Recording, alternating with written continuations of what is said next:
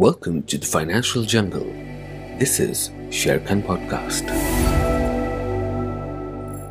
Hello everyone, welcome to Sharekhan Podcast. Today we talk about another IPO that is Home First Finance Company India Limited or HFFC. Kindly note, this is an informational piece on IPO and not a recommendation.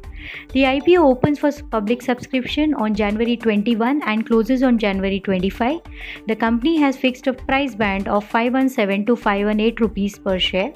Investors can bid for a minimum one lot of 28 shares and in multiple thereafter. HFFC is the technology driven, affordable housing finance company that targets first time home buyers in low and middle income groups.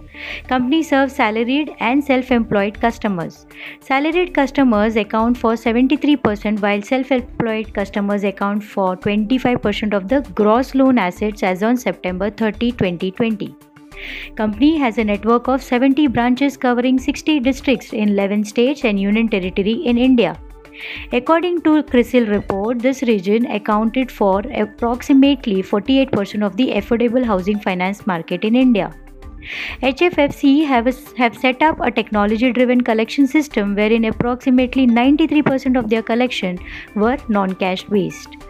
The company believes they are able to access borrowing at a competitive cost due to stable credit history, superior credit ratings, conservative risk management policies, and strong brand equity. HFFC has a professional and an experienced managed team led by its CEO and founder Manoj Vishwanathan who has over 24 years of experience in customer lending industry. Key concerns for the company are this pandemic has adversely affected business and operations. Any disruption in sources of funding, any downgrade in company's credit rating and inability to meet their obligation could affect adversely affect the business and financial condition. On valuation front, HFFC has been notable with a fast pace of growth and its gross loan assets have clocked a CAGR of 63.4% between FY 2018 and FY 20. Having a large base of salaried customer, company has a low GNPA.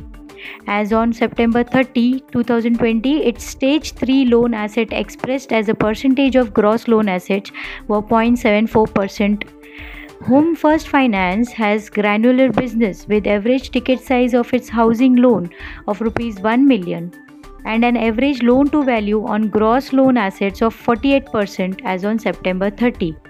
Hence, this places it at a lower competition intensity from banks and other peers.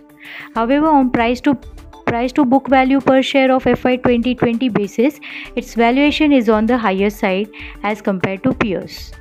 For more details, please refer to our IPO note on Home First Finance Company or contact our nearest branch. That's all for the day. Thank you for listening to Sharekhan Podcast.